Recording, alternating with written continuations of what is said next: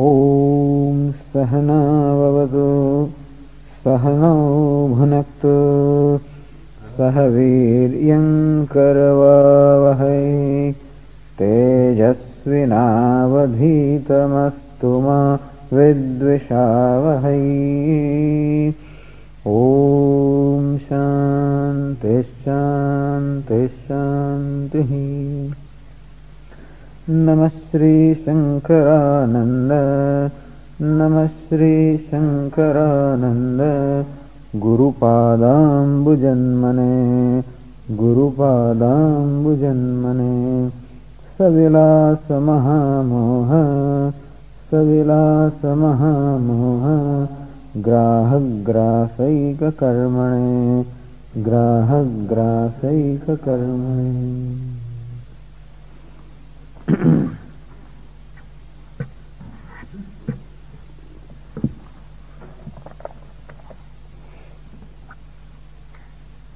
the discussion of the tripti or the happiness, contentment or the joy enjoyed by the wise man, the question was asked whether a wise man should he do something or not do something.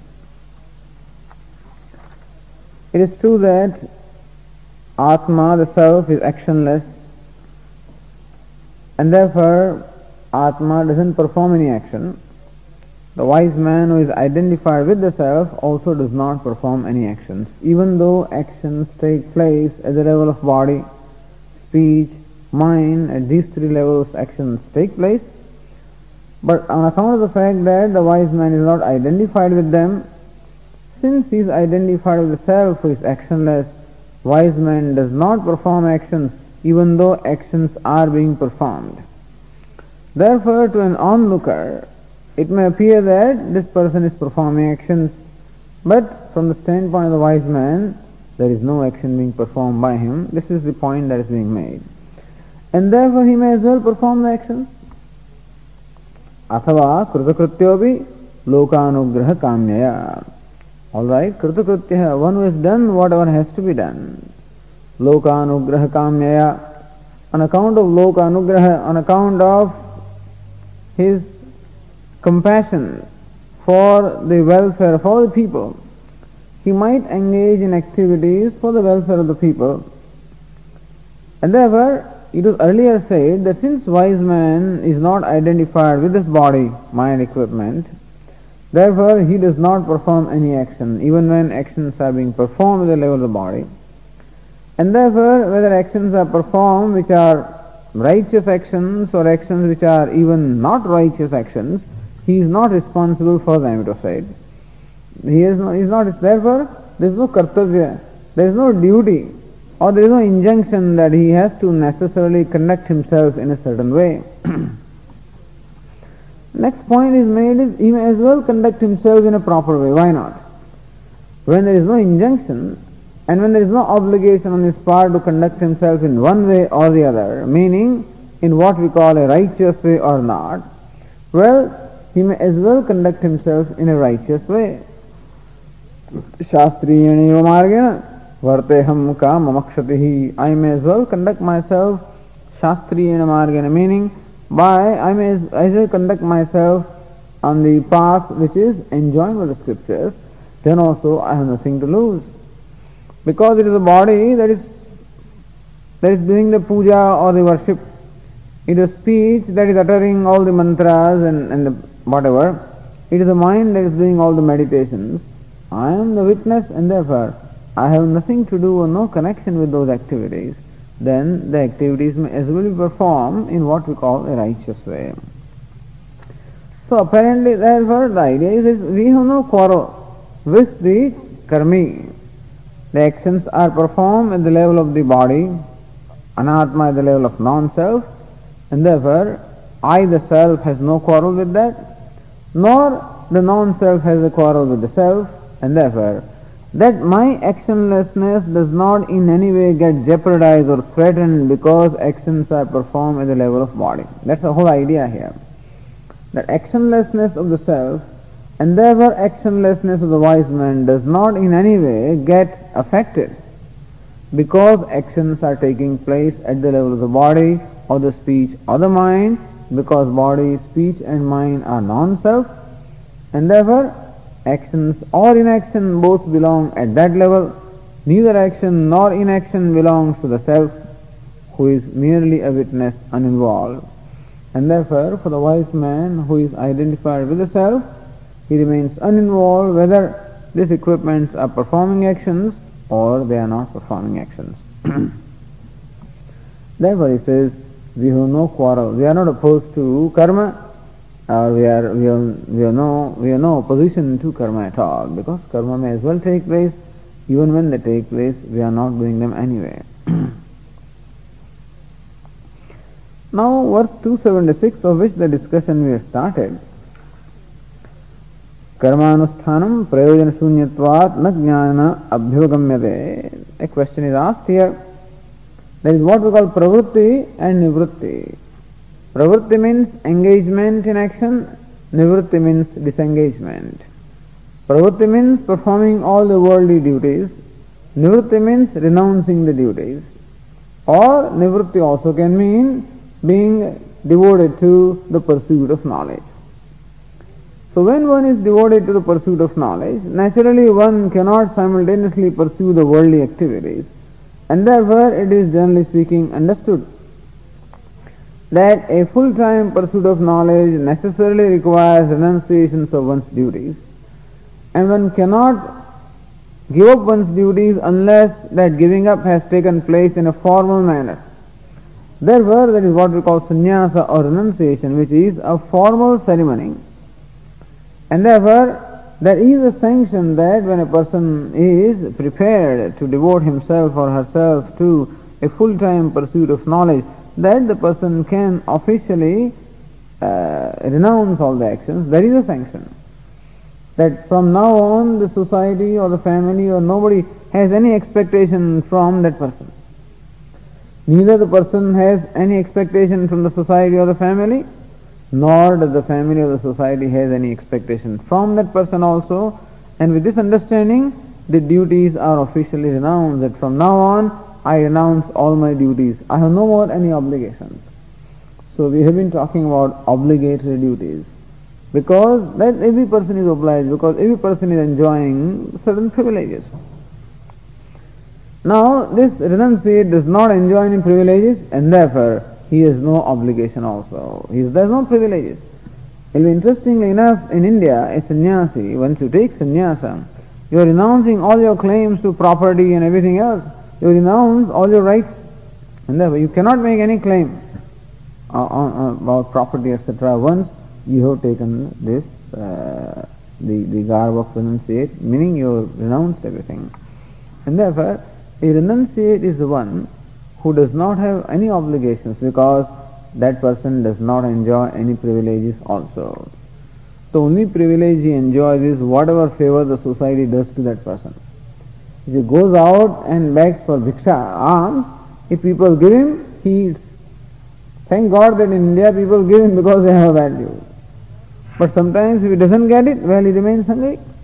I, theoretically.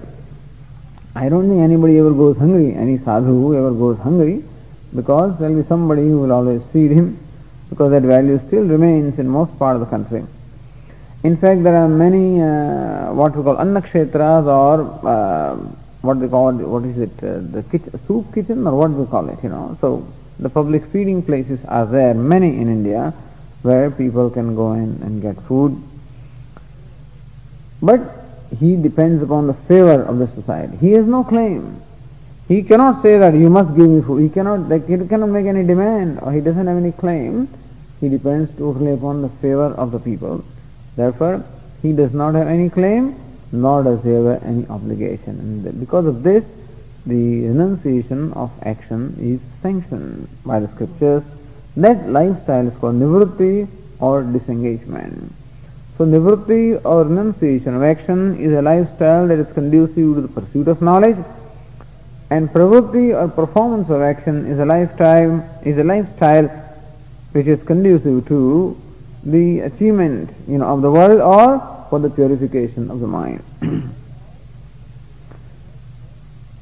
So all right, let us say that karma anusthanam prayojana shunyatva, since performance of action has no purpose to serve now, Na jnana abhyavagamyate. Therefore, a jnani or wise man does not accept performance of any action because it has nothing to contribute for that person. Iti Shankare.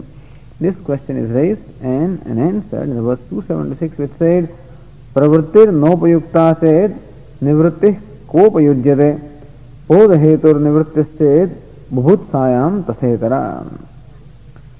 Pravrtihi na upayukta. If the question is, that pravritti or activity meaning the daily obligatory duties etc if they have no use for a wise man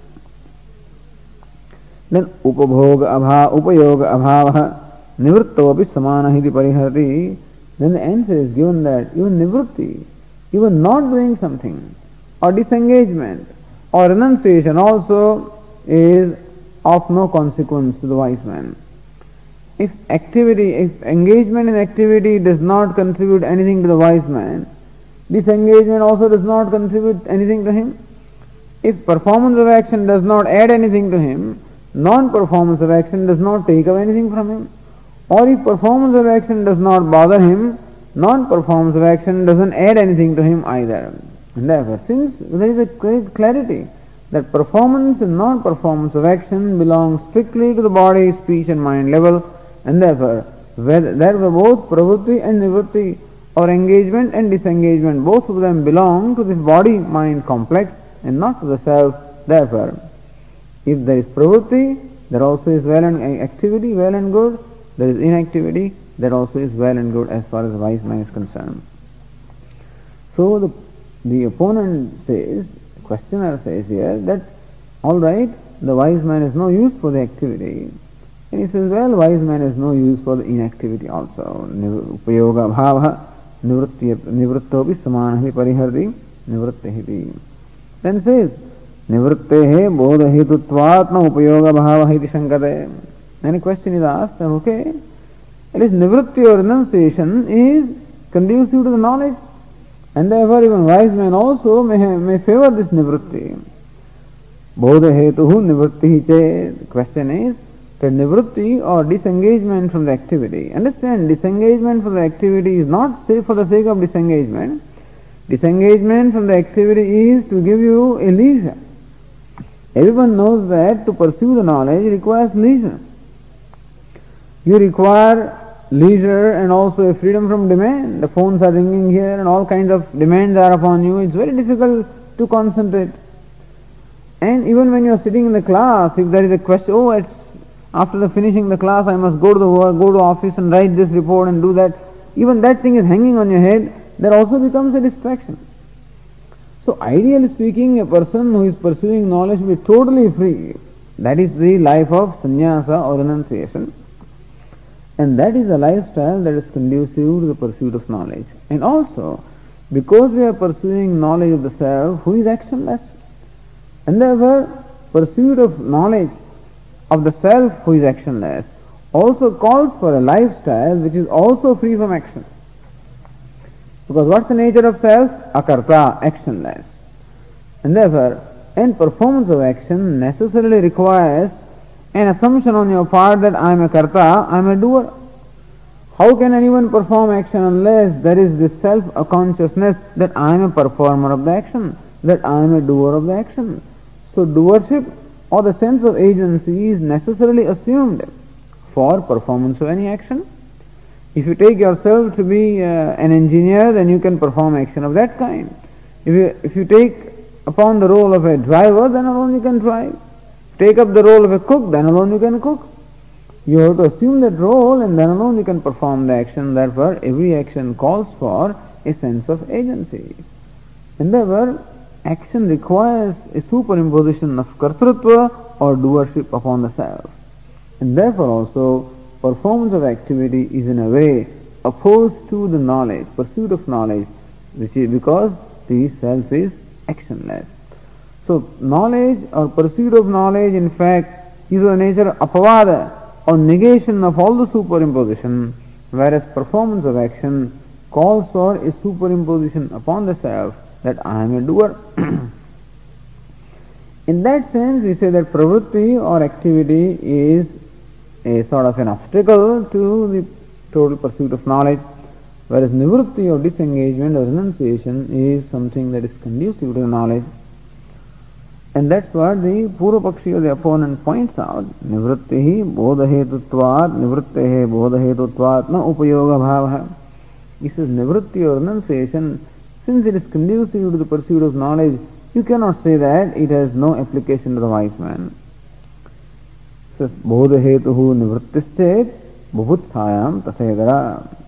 Okay, if you say that nivritti or renunciation of action is a is something conducive to the pursuit of knowledge, we would say that even performance of action also has something to contribute with reference to knowledge.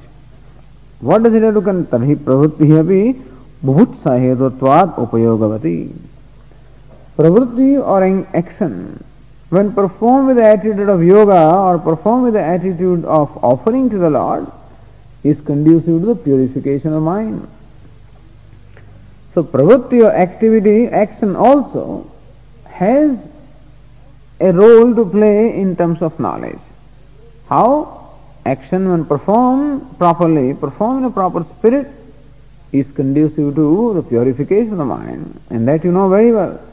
That when you want to perform action selflessly, when you want to perform action as an offering to the Lord, necessarily every action will require you to renounce your self-interest your selfishness or your own personal convenience you have to renounce and then alone you can perform an action in the spirit of selfless service. So when action is performed in the spirit of offering which is called yoga, then that action also becomes a means for purification of mind which mind is required for the pursuit of knowledge. So the answer is that even pravritti also or action is indirectly useful. So first is pravritti, a performance of action which brings about purification of mind. Then nivritti, renunciation of action which is a lifestyle which is conducive to the pursuit of knowledge. But once the knowledge has been gained, then pravritti and nivritti, both of them, have no role to play. That's the kind of a point that is made in the verse 277. Nanu buddhasya bubutsa abhavat pravrittehe anupayogitvam iti punashankare. Nanu, this question is, buddhasya bubutsa abhavat. For a wise man, there is no bubutsa, there is no desire to know.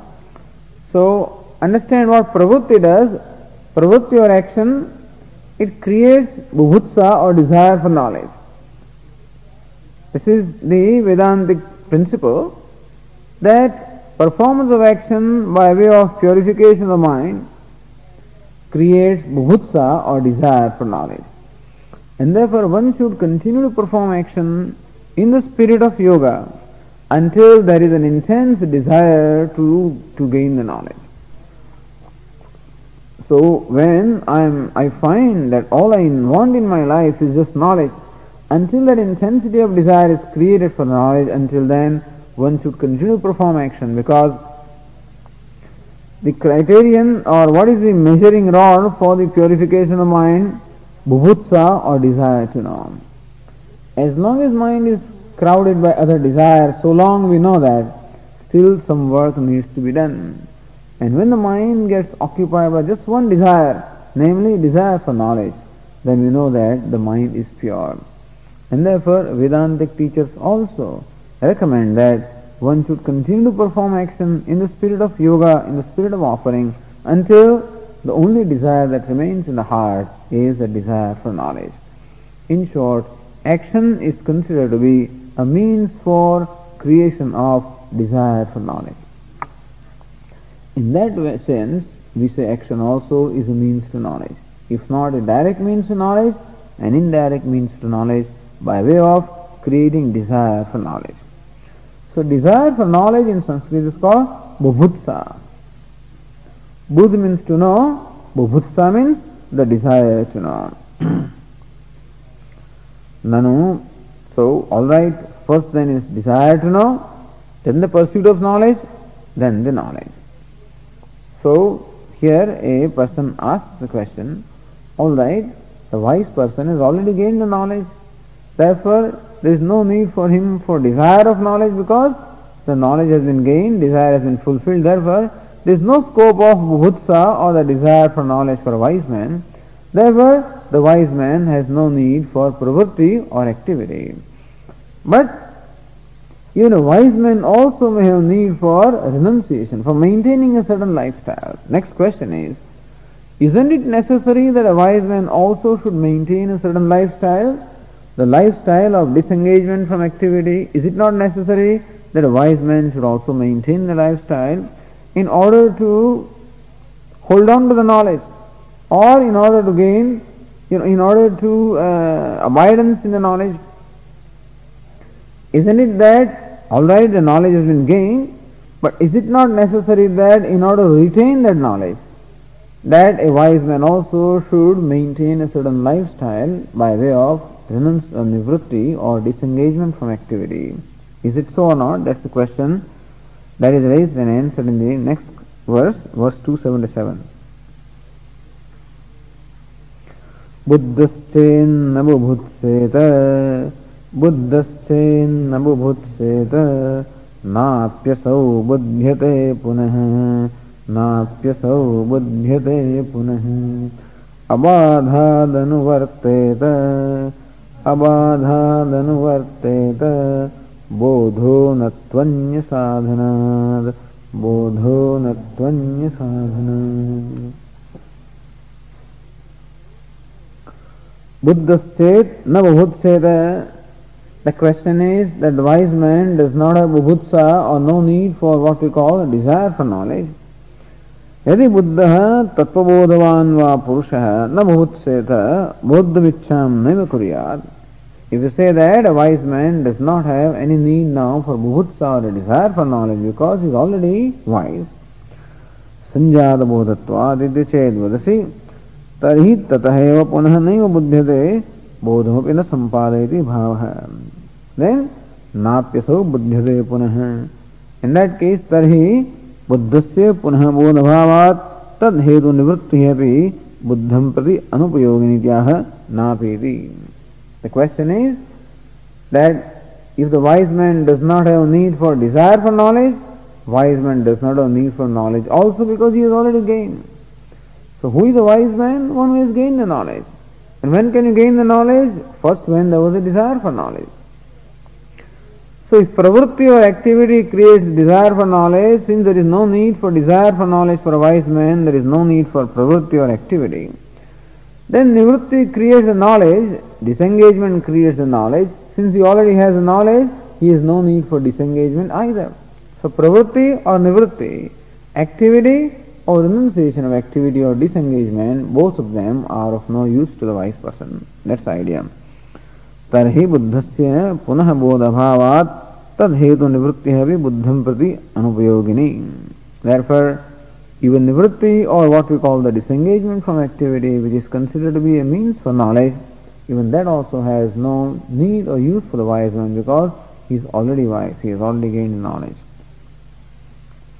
Next question is सकृज्जातस्य बोधस्य स्थिरत्वाय निवृत्तिः अपेक्षते Then next question is, all right, the bodha or the knowledge has arisen, sthiratvaya, but for firming up the knowledge, for making knowledge firm. Nivritti apekshate. Is it not that even a wise man also should deliberately deliberately stay away from activity? That will it not happen that if he performs an action that he will get deviated or disturbed or distracted from his knowledge? Next question is, will it not be that a wise man also get distracted from his knowledge if he engages in activity? And is it not that in order to remain firm in the knowledge, that he should deliberately stay away from activity? ashankya sthirattvam badaka abhavam apekshate na sadhanantaram the answer is that no even activity also is not opposed to knowledge once you have a firm knowledge meaning once you are rooted well rooted in the knowledge as long as a person is not well rooted in knowledge, so long a specific uh, meditation, nididhyasanam is required to get rooted in the knowledge. But once a person is rooted in the knowledge, then the activity does not in any way affect that knowledge. Therefore, it is not that having gained a firm knowledge that a wise man has to perform some activity or do some practices or do anything specifically. Not necessary because knowledge is knowledge, it stands on its own and therefore sthiratvam badak abhava apekshate.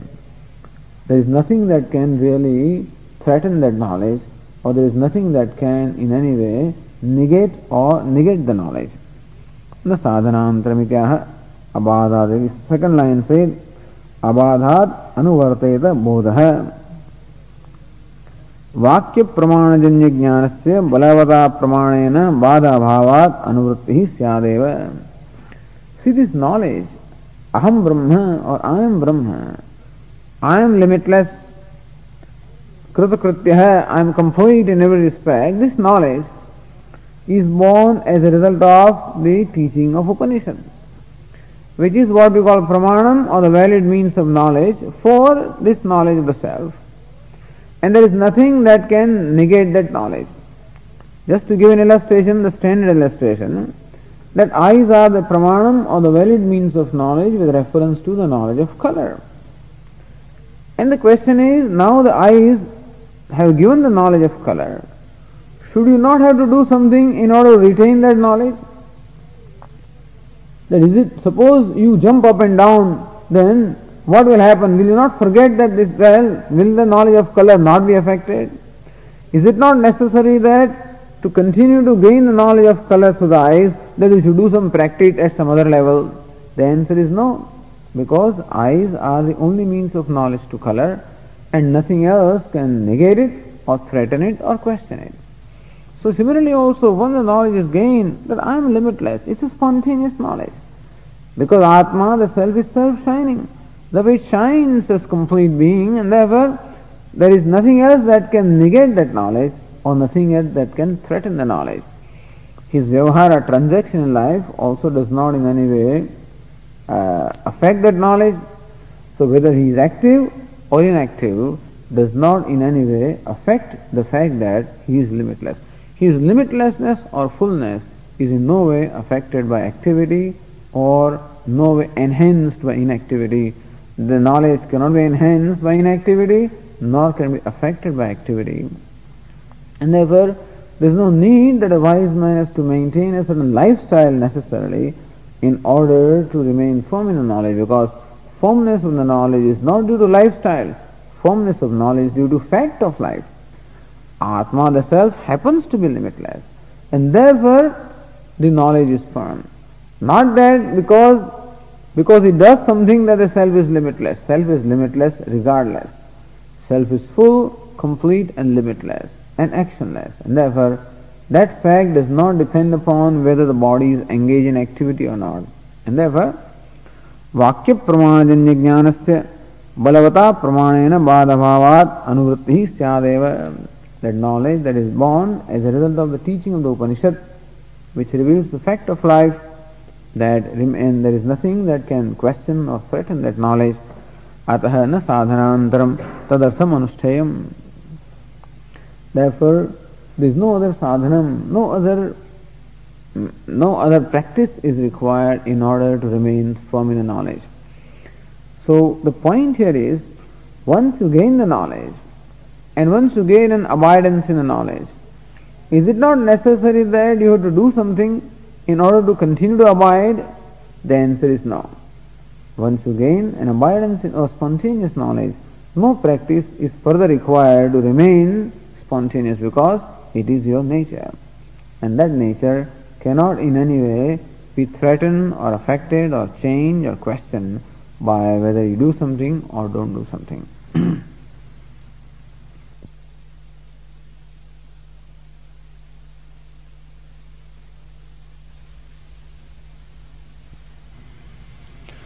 ननु प्रमाणांतरेण अबाधेपि अविद्या तत्कार्येण कर्तृत्वाध्यासेन वा बाधः स्यादिति आशङ्क्याः these are important questions in that is okay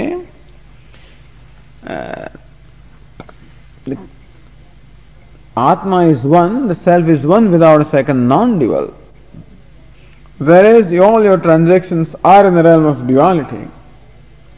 So isn't it that the transactions that the wise man performs in the realm of duality, that they will somehow affect the knowledge of non-duality? Pramanantaran abadepi, it is true that there is no other pramanam, other means of knowledge that reveals the duality of the self. Avidya tatkaryena kartrutva va bahadasyat. Maybe ignorance may come, stage a comeback. Alright, knowledge you gain. Can it not happen that ignorance stages a comeback? Or suppose ignorance does not come back. The products of ignorance. This world is a product of ignorance. This body is a product of ignorance. And doership, enjoyership, all of these are products of ignorance. So even when ignorance is gone away, this body which is a product of ignorance and the world which is and the, all the transactions of the world, all the duality which is product of ignorance, that continues to persist Then will that will that not again uh, erase his knowledge or affect his knowledge? then that question is answered in the verse 278. न विद्या नापि तत्कार्यम् न विद्या नापि तत्कार्यम् बोधं बाधितुमर्हति बोधं बाधितुमर्हति। पुरैव तत्त्वबोधेन पुरैव तत्त्वबोधेन बाधिते ते उभे यतः बाधिते ते उभे यतः न अविद्या नापि तत्कार्यम बोधम बाधितुम अर्हति Neither can ignorance stage a comeback when ignorance has already been destroyed by knowledge. It is that when the light comes, the darkness cannot stage a comeback because when the light is, the darkness cannot be. And so also, once the ignorance has been removed, it cannot stage a comeback. Therefore, ignorance is called anadi or beginningless, meaning ignorance does not have a beginning. And once it is destroyed, it cannot begin, meaning it cannot come back. So, now avidya, avidya or ignorance cannot again threaten the knowledge because it is no more there, it is destroyed. Na karyam, but how about the world, which is the product of ignorance? or the body, which is product of ignorance. And when you perform the action, there is some kind of a sense of doership. You are functioning through the body, and therefore some kind of an identification is there with the body. Even though that identification is similar to that of an actor, actually the action that a wise man performs can be only compared to the actions performed by, by an actor who deliberately assumes a certain role like a beggar and acts as a beggar. So even when an actor is acting as a beggar, there is a knowledge that I am acting. Similarly also when a wise man performs action, even then there is this knowledge that I am playing this role. So I am performing a role. Alright? When you are performing the role, at least you have to have some kind of an identification with the body. Does that not come in the way of the knowledge of non-duality? Or when you are acting in this world, then also you are all the time acting in the realm of duality, then this duality which is perceived and the actions which are performed in the realm of duality, do they not affect the knowledge of non-duality? ना भी तत्कार्यम बोधम बाधित मरहती even the karyam the products of ignorance also cannot in any way badhita meaning negate or dismiss the knowledge why did so पुरैव तत्व बोधेन बाधिते ते उभयत। ऑलरेडी इन अर्लियर इट्स तत्व by the knowledge of truth ते उभयत बाधिते because both of them are already negated, or both of them are already dismissed by the knowledge. So two things are there. One is ignorance, not knowing the self. By the knowledge, that ignorance is destroyed. Second is that even for a wise man also, since the body continues to remain alive, he continues to function as, as though as an individual and continues to perform all his actions in the realm of duality. But there there is knowledge that the duality is mithya. Just as the actor has a knowledge that the beggar is mithya or false, And so also the wise man has a knowledge that even the actions that are being performed, even the sense of doership also is false. That the duality is something that is perceived, alright, but that it is not real. And therefore, even though the transactions take place at the level of duality, no reality is given to duality. So duality is product of ignorance, but by the knowledge, the reality which was so far given to duality is no more there. It is not really the duality which is a problem. It is not the world that is a problem, but the reality given to the world or reality given to the duality is problem. In what way? Because it creates in me a sense of isolation. The world is different and I am different. And if that difference which is perceived is considered to be a real difference, then I feel isolated or I feel small or insignificant. But that smallness is gone away because no more the apparent, the, the duality obtaining at the level of body is does not in any way affect the non-duality of the self because self is different from the body or self is in and through every body and therefore we appreciate the duality obtaining at the level of body and still know the non-duality of the self. And therefore, the reality that was so far given to this body or, or the identification which was there with the body is no more there. There is no more any reality in the duality and therefore, once the knowledge has taken place, then the world, the perception of duality, etc., nothing in any way threatens the knowledge. Okay next question ननु अविद्यायाः बाधितत्वेपि तत्कार्यस्य प्रतीयमानस्य बाधितत्वात् बाधितत्व असंभवात् तेन बोधस्य बाधो भवेत्।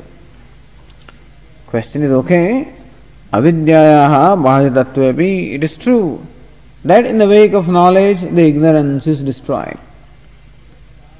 Even then tat karyasya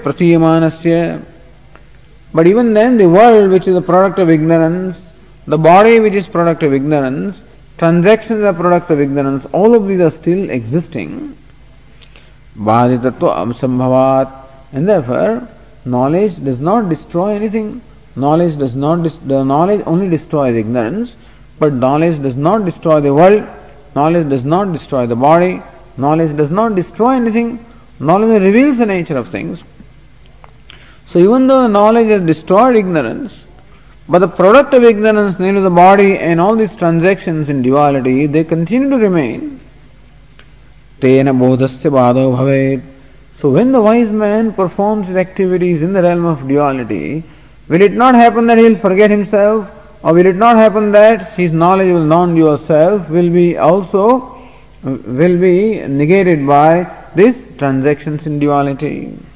Iti ashankya upadana nivrityaiva tasyavi badhitatva. The answer is no. When ignorance is gone away, then the duality no more presents any threat at all, as we said earlier, because the duality is known as mithya or false. False thing does not in any way affect the reality. Just as I may see a number of reflections of myself in various mirrors, and so many people are perceptible to the eyes, and still I know that I am one alone because the multiplicity of reflections does not bring about multiplicity of myself. I know that the reflections are false. And therefore, perception, when it is known to be false, does not in any way affect the truth.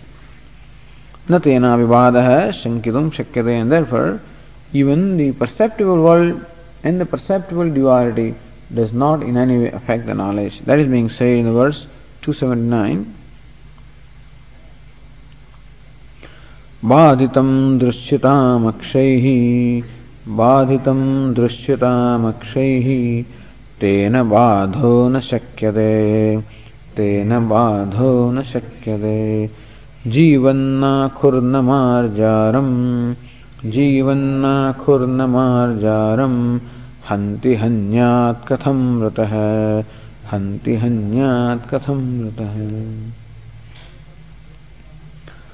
बाधितं दृश्यताम् अक्षैः is all right the world the body and the world and all of this अक्षैः दृश्यताम् made be perceived by the eyes or by the sense organs बाधितं but already it is known to be so the world and all the duality is perceived That will be perceived, but since it is known to be false, tena badona. The world which is known to be false or unreal does not in any way affect the non duality of the self. So you should know that non duality does not in any way affect the duality of the self. Self is non dual in spite of duality. It is not that the non duality of the self is in absence of duality, it is in spite of duality. And therefore, the non duality of the self is not affected in any way by the perception of duality. An ignorant person gives reality to what he perceives and therefore the non duality is as though affected. But once you know the non duality of the self, then the perception of the duality does not in any way affect the non duality. Therefore, tena shakyate. Just as the multiplicity of my reflections does not in any way create multiplicity in me, and so also the perception of multiplicity does not create or does not affect, does not threaten, or does not negate the knowledge of the non-dual self. Tatra drishtantamaha, and there an interesting illustration is given here. Jivan nakhurnamarjaram हंति हन्यात कसम व्रत आकुहु मूषक, आको means mouse जीवन आकुहु मार्जारम न हंती a mouse when even is alive can not kill kill a cat a mouse even when the mouse is alive cannot kill the cat cannot affect the cat कथम मृत अन्यात? And suppose that mouse is dead how can a dead mouse in any way kill the cat even when a live mouse does not kill the cat where is the question of a dead mouse killing the cat Meaning that even when the world is there, and even when we think that the world is real, even when we think that the reality is dual, duality is real, and then also the non duality self is not affected. Thank God. Even when I take myself to a doer or enjoyer or a jiva or a samsari or an individual being, a limited being, happy, unhappy, even when all these superimpositions are taking place upon the self, even then the self is not affected. Just as a rope does not get affected by any number of superimpositions taking place, even when you take the rope to be a snake or a garland or something like that, rope doesn't get affected. And similarly also today when we are superimposing upon the self all these ideas of happiness and happiness etc., then also the self does not get affected. So even when this duality is given a reality, even then also when it does not affect the nature of the self, Katham Vrutah, by the knowledge, when we know that the duality is false, how can that duality now anyway affect the self? It cannot. Just as the mouse, even when he was alive, could not in any way affect the cat, where is the question of the mouse who is dead? How can he affect the cat? And similarly, duality, even when it was taken to be real, did not affect the self. When the duality is known to be false, it cannot in any way affect the knowledge of the self. द्वैत दर्शनेन तत्वबोधस्य बाध अभावं कैमुतिक न्याय प्रदर्शनेन दृढ़यितुं तद अनुकूलं दृष्टान्तमाह द्वैत दर्शनेन तत्वबोधस्य बाध अभावं gives here again is very old fashioned examples or illustrations are given like the mouse and the cat. Another old fashioned example is given here. Dvaita darshanayana, by perception of duality, tattva bodhasya bada abhavam, that the knowledge of the non-dual self does not in any way get affected or negated by the perception of duality. Kaimutika nyaya pradarshanayana.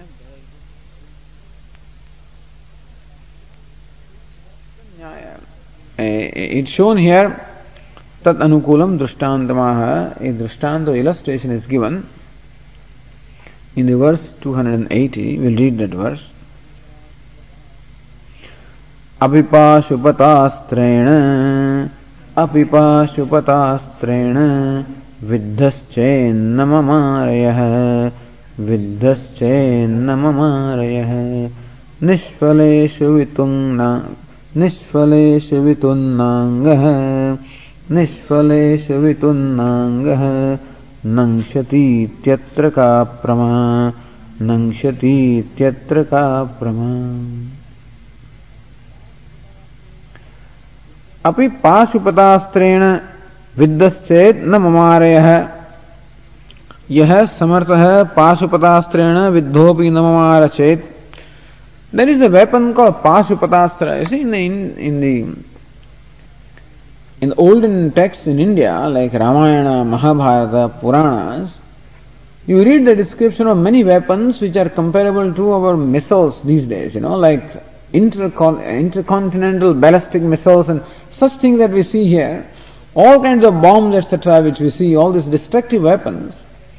You see, you read the description of such weapons in the in the uh, text in India, like the battle that took place between Rama and Ravana, or the battle of Mahabharata, you witness so many such weapons that you, and apparently they must have the power through mantra that to create all these weapons, and actually what he fires is merely an arrow, and what comes out of that is all fire and, and water and wind and all kinds of these weapons used to be there. And there were weapons were superior to other weapons and other weapons superior to yet other weapons. Therefore, you send a weapon and the opponent will send a superior weapon and this fellow will send yet superior weapon. And there were weapons which they considered the most superior. So one such weapon is Pashupatastra. So Pashupati is Lord Shiva. And the weapon of Lord Shiva was known as Pashupatastra. Astra means weapon. Pashupatastra, the weapon of Lord Shiva. That was ultimate. There was none which was superior to that. I don't know today, it must be some kind of hydrogen bomb, whatever it is, and nothing, there is nothing more destructive than that, or nothing more effective than that. Similarly, also, Pashupatastra was the most effective weapon. So, that is taken as an illustration. It's called Kaimutika Nyaya. What to talk of this? When even this fellow, for example, give the illustration of, I don't know, who is the present uh, boxing uh, heavyweight champion, I don't know. Who, who is the boxing champion? Huh? Who, is he? Okay. So, suppose that fellow, you know, I mean, if, if you if you hit him or if you beat him, then there is a question of beating anybody else. This is called Prathama Malya Nyaya, meaning when you beat the, the strongest fellow. And that's all. I think next time whoever wants to become a heavyweight champion, he only has to fight with that fellow, not with everybody else. So you eliminate him and then you are declared the world champion. And so the world heavyweight champion also cannot, suppose, uh, knock out this fellow, then what to talk of anybody else knocking out? This is what to talk of. Similarly also, abhi pashupatastrena viddaschet. Suppose someone is hit by this weapon of Lord Shiva, and that fellow must be so capable and so powerful that in spite of being hit by the weapon of Lord Shiva, which is the most powerful weapon, no Maharachet, suppose he did not die, even that weapon also failed to destroy that person, kill that person. Then is it possible that an arrow without the uh, without the edge, you know, the arrow has that metal uh, metal edge, metal head. So suppose there is an arrow from which you remove the metal head. This fellow who could not be killed by the weapon of Lord Shiva, suppose you hit him with an arrow without a head, what is it going to do? Nothing. So this is called in Sanskrit Kaimutika Nyaya. Kimuta, what to talk of it? When a person cannot be even killed by the weapon of Lord Shiva, what to say that he will not be affected by an arrow without the head? Saha Nishfaleshu Vitunnaanga शल्य रहित रहित ईषुणा व्यथित देह सन so if you hit him by an arrow without that head even if it hurts him what is it it's not going to kill him when even the weapon of lord shiva did not kill him सन्नंशति नाशम प्राप्स्यति इति यत्र का प्रमा प्रमाणम नास्त्रे Certainly it cannot happen that such a thing like an arrow without the head can can hurt him. This is an illustration. Siddhamartham dashtantike yojayati. The very same thing is shown with reference to our subject matter of discussion in the verse 281. आदाव विद्यया चित्रैः आदाव विद्यया चित्रैः स्वकार्यैर्जृम्भमाणया स्वकार्यैर्जृम्भमाणया युद्ध्वा बोधो जयत्सोद्य युद्ध्वा बोधो जयत्सोद्य सुदृढो बाध्यतां कथम् सुदृढो बाध्यतां कथम् whatever little reading skill you acquired will be tested here because these verses are such, you know. and so one need not feel frustrated about them because these are somewhat difficult. Adho avidya and the sandhi rules and all these rules that you have known, you may see them here, how uh, they are, they are uh, applicable here. Adava vidyaya is made of adau avidyaya. चित्र ही स्वकार्य ही जृंभमाणया अविद्या आदो right in the beginning विद्या अभ्यास समय now the author points out that when a person gain when the process of gaining the knowledge vidya abhyasa samay while, while studying the scriptures while listening to them and while constantly working upon oneself चित्र ही बहुविध ही तत्कार्य ही प्रमातृत्व भोक्तृत्व कर्तृत्वादि जृंभमाणया विवर्धमानया अविद्या बोध युद्ध्वा युद्धम कृत्वा ताम अजयत When can one gain the knowledge or firm knowledge? Only when one completely conquers oneself. The ignorance is there and the ignorance is many products. What are the products of ignorance? The various notions of the complexes that we entertain about ourselves. What are these complexes? Kartrutvam, the sense of doership. Bhoktrutvam, the sense of enjoyership. Pramatrutvam, the sense of knowership. So all this that I am a knower, I am a doer, I am an enjoyer, I am happy, I am unhappy, all these various notions or complexes are constantly being created by ignorance. And we have to fight with them. So every time these notions arise in your mind, you resolve them in the light of knowledge. And thus you have to really conquer by inching your way, you know, every day, constantly. It is not that the, that the firm or an abiding knowledge takes place in one day. That even when you gain this vision of the self, self being complete, even then, in order to gain an abidance in that knowledge, is going to require constant struggle. That we constantly have to struggle with the various notions and complexes constantly presented by our own mind, which complexes arise from identification of the body, arise from identification of the mind, arise from the old samskara, the old habitual patterns of thinking, old habitual patterns of behavior. These patterns come up again and again and again and again we have to sort of fight with them and conquer them. So every time a notion arises, you have to resolve it and conquer it. So Adau Vidya Abhyasa Samaye, at the time of pursuit of this knowledge, Chitrahi, Bahuvidahi, Tattat Karyahi, this ignorance which presented so many different notions and complexes, and those obstacles, you are as though you are as though distracted or deviated from the knowledge, or you are as though dragged away from, from your own knowledge. Sometimes it happens that these powerful reactions and impulses come and sort of sweep away, sweep the mind away. Again, you have to recover and you have to conquer that, that impulse or reaction or the complex, as the case may be. So, ಸುಕರ್ತೃತ್ವಾದಿಭಿ ಜೃಂಭಮಾಣಯ ವಿವರ್ಧಮಾನಯ ಅವಿದ್ಯಯ So this ignorance which was so powerful and which had a large army in terms of all these various products of ego is like ahankar of the ego alone It is like Ravana. You know Ravana, a hydra-headed demon. And the uh, it is it is described in Ramayana that Lord Rama wanted to kill this Ravana and he sent his arrows and he, he chopped off his head one head was chopped off, another head came in its place. It was chopped off, yet another head came. Rama kept on chopping off the head of Ravana and more new and new heads kept on coming up. We find that our ahankar, the ego also is many-headed or you know many-headed demon. You keep on chopping off the heads and new heads keep on coming. One notion arises, you deal with it, another one arises, you deal with that, a third one keeps on arising. And this constantly you have to struggle with this Ravana who is ignorance. And his Ravana heads are the various products of ignorance or various heads of the ahankara or the ego. And thus the ignorance which is so powerful on account of its products in the form of these various notions, this knowledge had to constantly struggle with that, fight with that and conquer that. बोध युद्धवा युद्धम कृत्वा ताम अजयत and ultimately the knowledge the the the warrior in the form of knowledge has conquered this ignorance and all the products of ignorance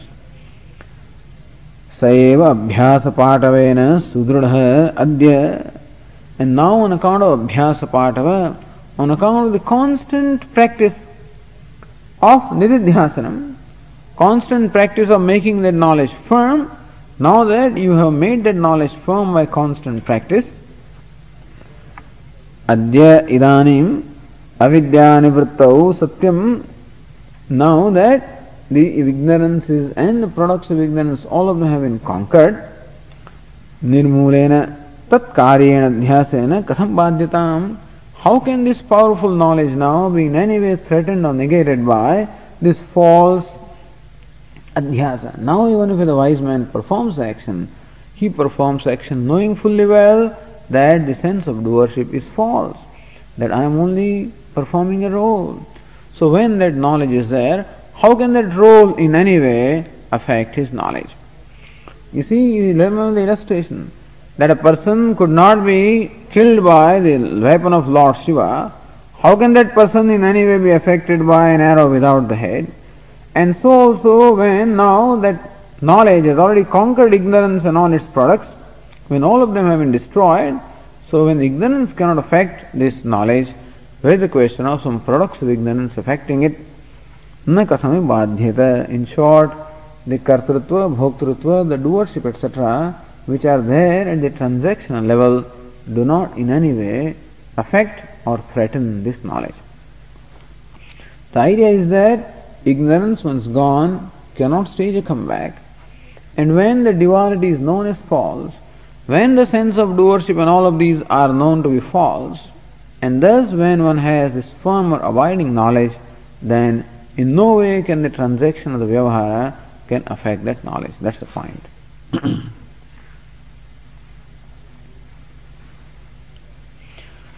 ॐ पूर्णमदः पूर्णमिदं पूर्णात् पूर्णमुदच्यते पूर्णस्य पूर्णमादाय पूर्णमेवशिष्यते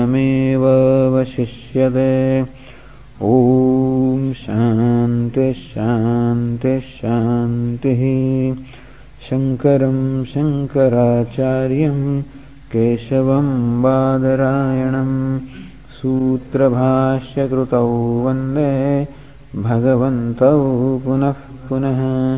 ईश्वरो गुरुरात्मेति मूर्तिभेदविभागिने व्योमवद्व्याप्तदेहाय नमः। ॐ शान्ति शान्ति शान्तिः। हरिः ॐ श्रीगुरुभ्यो नमः। हरिः ॐ